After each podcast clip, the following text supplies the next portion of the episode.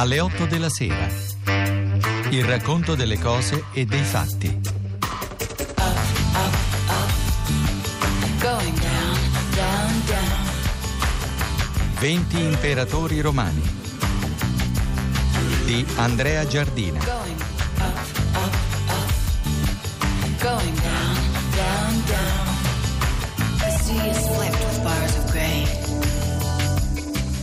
L'imperatore Claudio, che regnò dal 41 al 54, vituperato dagli autori antichi e spesso incompreso anche dagli storici moderni, aveva avuto una grande intuizione politica. In un discorso rivolto ai senatori aveva sostenuto la necessità di ammettere in Senato gli aristocratici della Gallia transalpina.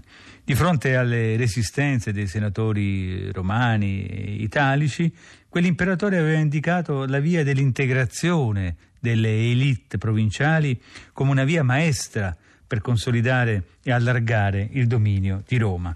Quanto la sua visione fosse lungimirante, lo dimostra il fatto che appena 50 anni dopo, 50 anni sono nulla, una storia così lunga come quella dell'impero romano, un rappresentante della classe dirigente romana di provincia divenne imperatore. Si chiamava Marco Ulpio Nerva Traiano ed era originario della città di Italica nella Spagna betica, vale a dire nell'odierna provincia di Siviglia. Il caso di questa città è davvero straordinario, il caso di questa città ispanica, perché diede a Roma ben tre imperatori, Traiano, Adriano e Teodosio. Non solo tre imperatori, ma anche tre grandi imperatori. Era questo davvero il segno più evidente dei successi della romanizzazione. Traiano, che regnò dal 98 a 117, fu innanzitutto un grandissimo generale, un grandissimo conquistatore. Abbiamo tutti in mente le carte geografiche dei nostri manuali scolastici in cui l'impero romano al momento della sua massima espansione. Questo è collegato col nome di Traiano. Il suo nome è legato soprattutto alla conquista della Dacia. I Daci abitavano le regioni poste grossomodo lungo il corso a nord del basso Danubio. Lo stato moderno che più diciamo, si riconosce nell'eredità dacica è, come sappiamo, la Romania. Anche se i romani li consideravano barbari, i daci non erano barbari come tanti altri, perché avevano raggiunto un buon livello economico e civile. Sotto il loro re Decebalo avevano condotto tra l'85 e l'89 d.C. alcune vittoriose campagne contro Roma, durante i quali furono uccisi addirittura il governatore romano della Mesia e il prefetto al pretorio di Domiziano. Domiziano aveva riportato qualche vittoria effimera e aveva trovato però con il nemico un accordo, come noi oggi diremmo, di non belligeranza. Traiano avviò invece decisamente la conquista della Dacia, sia per riportare l'ordine in quella regione, sia perché la Dacia era una regione ricca di miniere d'oro. Questo aspetto naturalmente economico delle conquiste militari non va trascurato, anche se non era sempre il primo obiettivo. Nella prima campagna, quella del 101-102, la regione fu ridotta nella condizione, come dicevano i romani, di stato cliente, uno Stato amico e dipendente. Nella seconda, quella del 105-106, la regione fu invece conquistata e annessa diventando una provincia romana.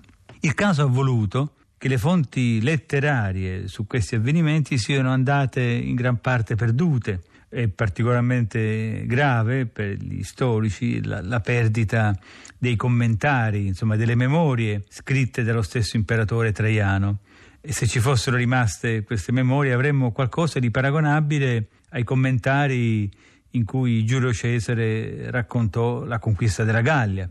Ci è rimasto invece uno straordinario racconto per immagini, quello che si svolge a spirale nei rilievi della colonna di Traiano che ancora oggi campeggia nel foro di Traiano. I've got memories.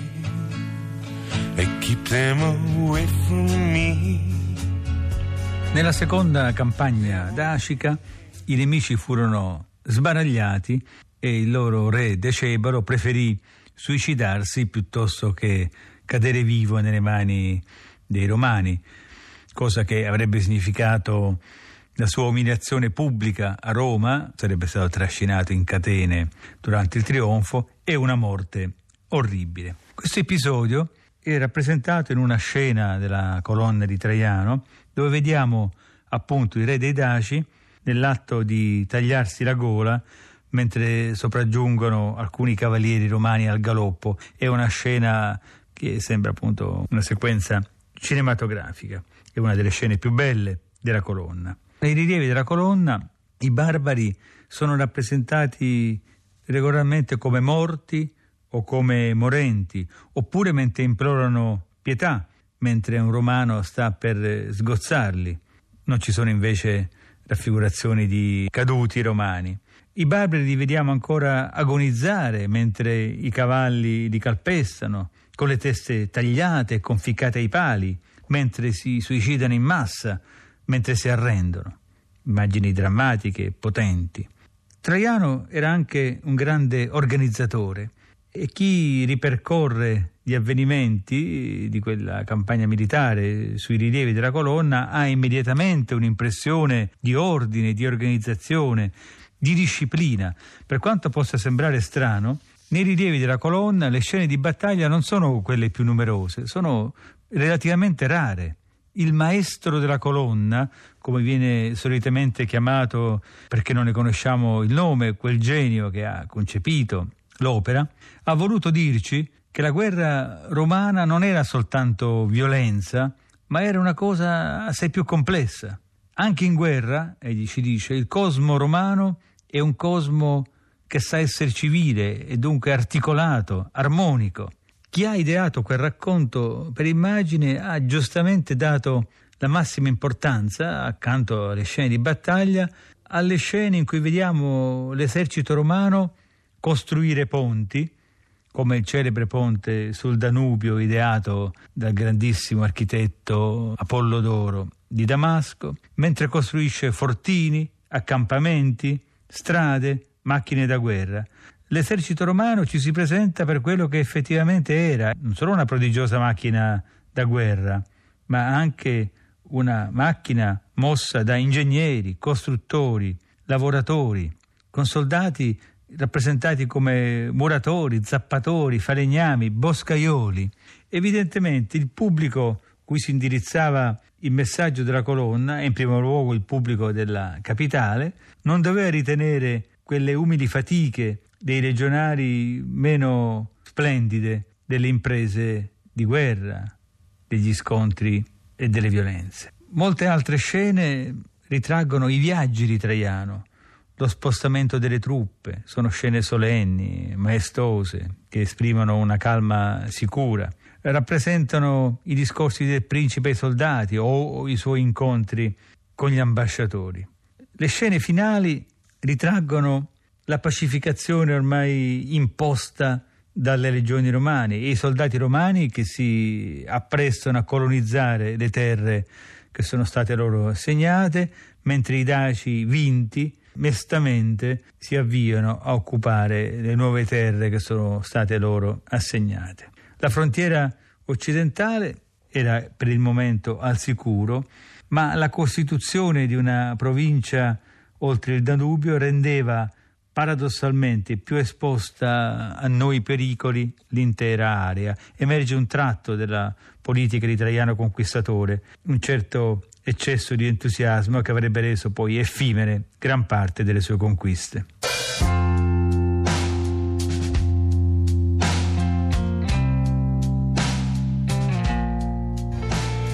Dopo la Dacia, Traiano, conquistatore irrequieto, entusiasta, guardò a Oriente e organizzò una grande spedizione contro i Parti.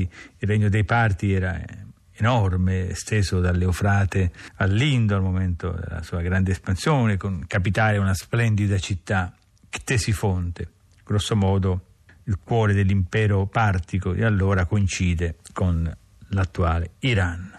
Ma combattere a Oriente era cosa ben diversa che combattere a Occidente, perché ai limiti occidentali dell'impero, i romani dovevano confrontarsi certo con, con, nemici agguerriti, però con aggregazioni che non avevano forme statuali elaborate, che erano poco eh, organizzate, con un livello economico certamente non elevato, aree poco o per nulla urbanizzate. In Oriente invece avevano a che fare con stati e culture che erano antichissime, che per giunta poi erano state grecizzate da tempo e che dopo Alessandro Magno erano cresciute nel grande universo dell'ellenismo. Si raccontava, per fare un esempio indicativo, che quando un soldato gli portò la testa mozzata del generale romano Crasso, vinto a Carre dai Parti nel 53 a.C., il re dei Parti Orode stesse proprio assistendo a una tragedia di Euripide.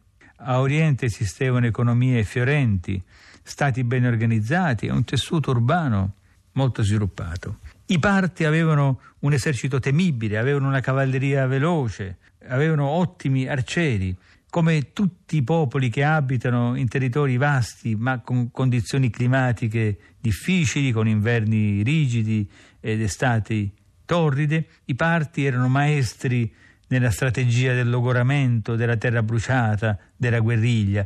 Insomma, chi attaccava i parti si trovava un po' nella condizione di Napoleone o di Hitler che quando attaccarono la Russia. I grandi generali romani, o quelli che aspiravano a diventare tali, erano ossessionati dai parti e per vari motivi. Anzitutto perché il regno partico era effettivamente una minaccia sulle province orientali romane e anche sull'equilibrio di stati strategicamente fondamentali come il regno d'Armenia. In secondo luogo perché era considerato il regno di Parte una sorta di Eldorado, ricolmo di ogni ricchezza, il mito dell'Oriente opulento, dell'Oriente ricchissimo. Ma un ruolo importante, non meno importante, aveva la ricerca della gloria, perché il mito di Alessandro Magno era vivissimo nella cultura romana. Per un condottiero recare gli eserciti in quei luoghi significava ripercorrere le orme del grande Alessandro e non poteva davvero esserci un onore più grande di questo. Ricordiamo che Giulio Cesare, poco prima di essere ucciso, preparava appunto una grandiosa spedizione contro i Parti. L'avanzata dell'esercito di Traiano nel territorio dei Parti fu di una rapidità eccezionale. Nel 116 i legionari arrivarono sul Golfo Persico e conquistarono la capitale nemica, Tesifonte. I territori conquistati furono organizzati in alcune province, Mesopotamia, Siria. Ma come insegna anche la storia recente, la storia dei nostri giorni ci riconduce sempre in quelle aree, in quelle zone, è più facile conquistare un territorio come quello che mantenerne il possesso. In quello stesso periodo una vasta rivolta scoppiò in Mesopotamia, mentre le comunità ebraiche sparse nell'impero, soprattutto nelle province orientali, si ribellarono. Traiano dovette ritirarsi e morì di una improvvisa malattia sulla via del ritorno. Gran parte delle sue conquiste eh, orientali sarebbe franata rapidamente. Il suo successore Adriano rinunciò ben presto alle nuove province ma questo non avrebbe offuscato la gloria di Traiano.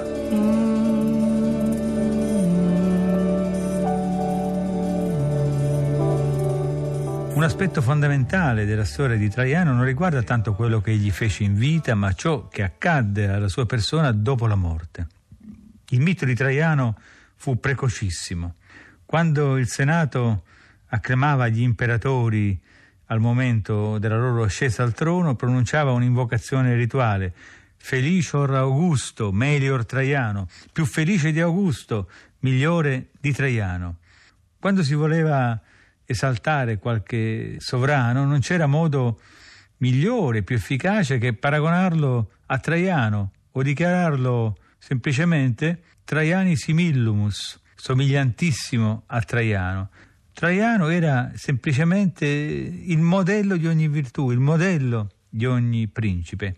Plinio lo disse molto bene con la sua dichiarazione di sapore profetico. La tua gloria, o Cesare, è immensa e sarà uguale nel futuro sia che i tuoi successori ti imitino, sia che non lo facciano.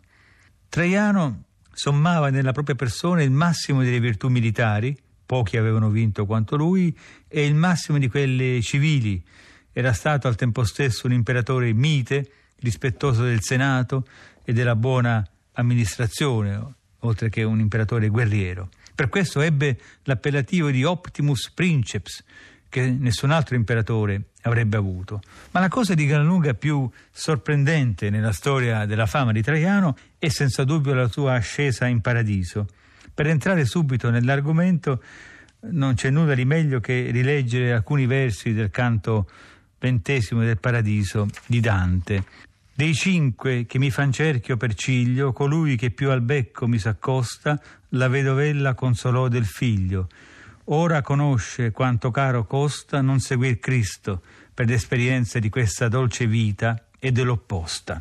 La storia a cui fa riferimento Dante risaliva alla fine dell'VIII secolo e la possiamo leggere nella vita di Papa Gregorio Magno scritta da Paolo Diacono. Traiano partiva da Roma per una spedizione militare quando una vecchia vedova gli si fa incontro e lo ferma chiedendo giustizia.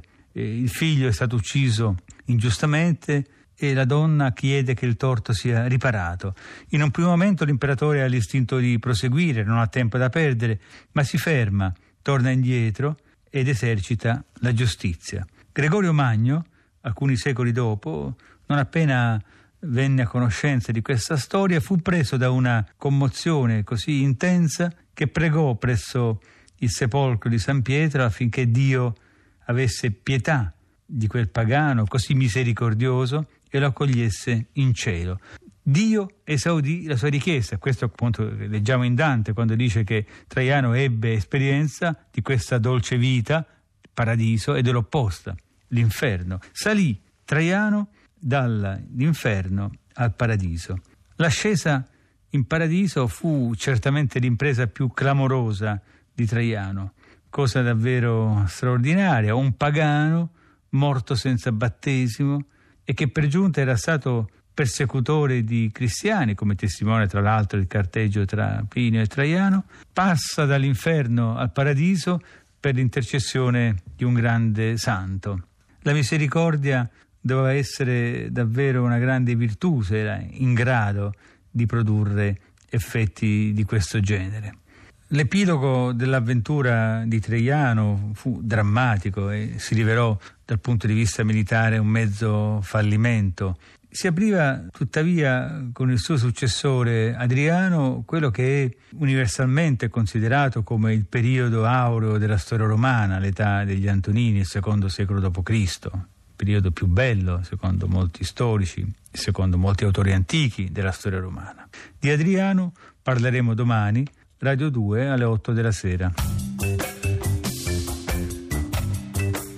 Alle 8 della sera. 20 imperatori romani. Di Andrea Giardina. Regia di Federica Barozzi. A cura di Giancarlo Simoncelli.